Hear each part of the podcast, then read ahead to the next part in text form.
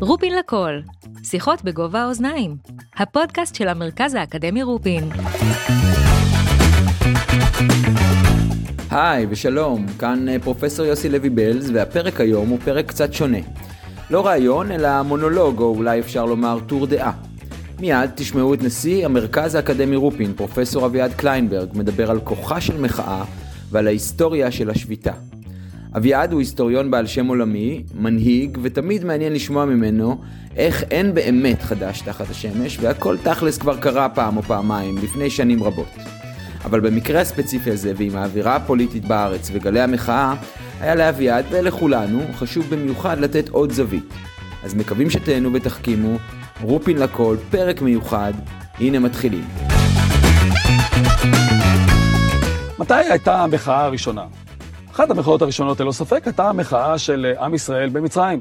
ישבנו שם, לא אהבנו את המקום הזה, הבוס על הפנים. יום אחד אנחנו אומרים, אנחנו, זה הגיע לנו עד פה, אנחנו הולכים. מה אנחנו עושים?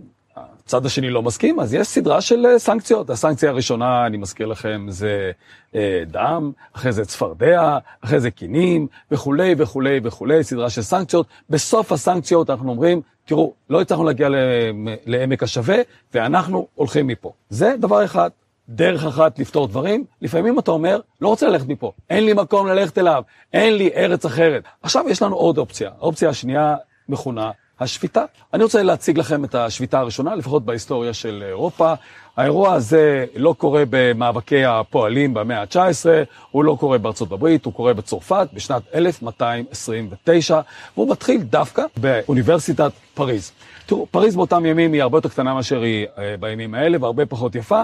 אממה, במרכז העיר, במקום המכונה הרובע הלטינית, הקרטיה לטן, ישנה האוניברסיטה. האוניברסיטה זה מקור לגאווה גדולה מאוד לעיר, וגם מקור הכנסה לא מבוטל. עכשיו, באוניברסיטה יש אה, גם מרצים, יש בה גם סטודנטים. הסטודנטים הפריזאים הם אנשים מאוד צעירים, רק גברים באותם ימים, להצטער אנשים, כולם הם בגילאים שבין 14 ל-20 פחות או יותר, וכשהם לא לומדים, והם לומדים לא מעט, הם הולכים uh, לפאב, והם רוצים לדפוק את הראש. יום אחד הסטודנטים באוניברסיטת פריז הולכים לפאב, ואכן דופקים את הראש, ודופקים באותה הזדמנות גם uh, חצי מהפאב, הורסים, שוברים, uh, מנפצים, uh, הברמן לא אוהב את זה, ומביא את החברים שלו, ומפרק להם את הצורה. למחרת היום, כל האנשים מהפקולטה למדעי הרוח חוזרים עם נבוטים, והם מפרקים את הפאב שבו פירקו את הצורה לחברים שלהם. עד כאן, הכל בסדר. דא עקא שאז שלטונות החוק חושבים שזה לא מספיק טוב וצריך יד חזקה ואי אפשר להמשיך ככה עם הפורעים. הדבר הבא שקורה זה שהמשטרה נדרשת אה, להתערב. המשטרה נדרשת להתערב והשר המקומי, במקרה שלנו אה, שר, השר לביטחון לאומי היה האוצרת של צרפת, הגברת אה, בלאנש מקסטיליה, והגברת בלאנש אומרת, אני רוצה יד חזקה. יד חזקה זה אומר שכאשר המשטרה גומרת לעשות את העבודה שלה בפריז, יש סדרה של גוויות של סטודנטים שמפוזרות בשטח. עכשיו תשאלו את עצמכם, מה אנחנו עושים במקרה הזה? מה קורה כאשר מצד אחד יש לנו רשויות החוק שקבעו משהו, מצד שני הרשויות פעלו לא על פי החוק, ועכשיו מה עושים? אני אספר לכם מה עשתה אוניברסיטת פריז. האוניברסיטה משביתה בו במקום את הכל בתוך האוניברסיטה. כל השיעורים, כל ההרצאות, כל הבחינות, כל הכנסים, כל הכינוסים, כל הוויודים, הכל מסתיים בו במקום. אנשים יוצאים החוצה, אין יותר אוניברסיטת פריז עד להודעה חדשה.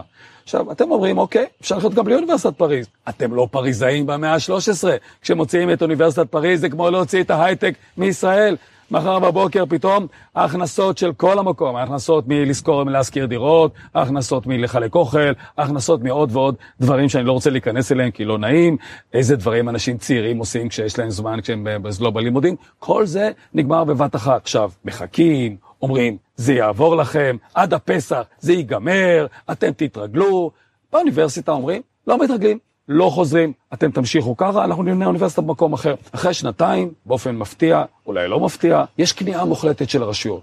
הרשויות מקבלות לחלוטין את כל הדרישות. הנה הם הדרישות לפניכם. דרישה ראשונה, יש חוק, אז שומרים על החוק. אם הסטודנטים מוגנים מפני אלימות המשטרה, לא מפרקים להם את הצורה כי ככה בא למישהו שעכשיו הם לא יצאו, לא, לא יכנסו לו טוב לעין. הערה שנייה, גבירותיי ורבותיי, עקרונות זה לא מספיק, צריך לתרגם עקרונות לפעולה. והפעולה הזאת הרבה פעמים צריכה להגיד, עד כאן, יותר אנחנו לא מוכנים לקבל. הערה שלישית, לא מספיק לעשות קרחצים, לפעמים צריך להילחם על העקרונות שלך. הערה אחרונה, לפעמים כשאתה נלחם על העקרונות שלך, אתה גם מצליח. תילחמו על העקרונות שלכם.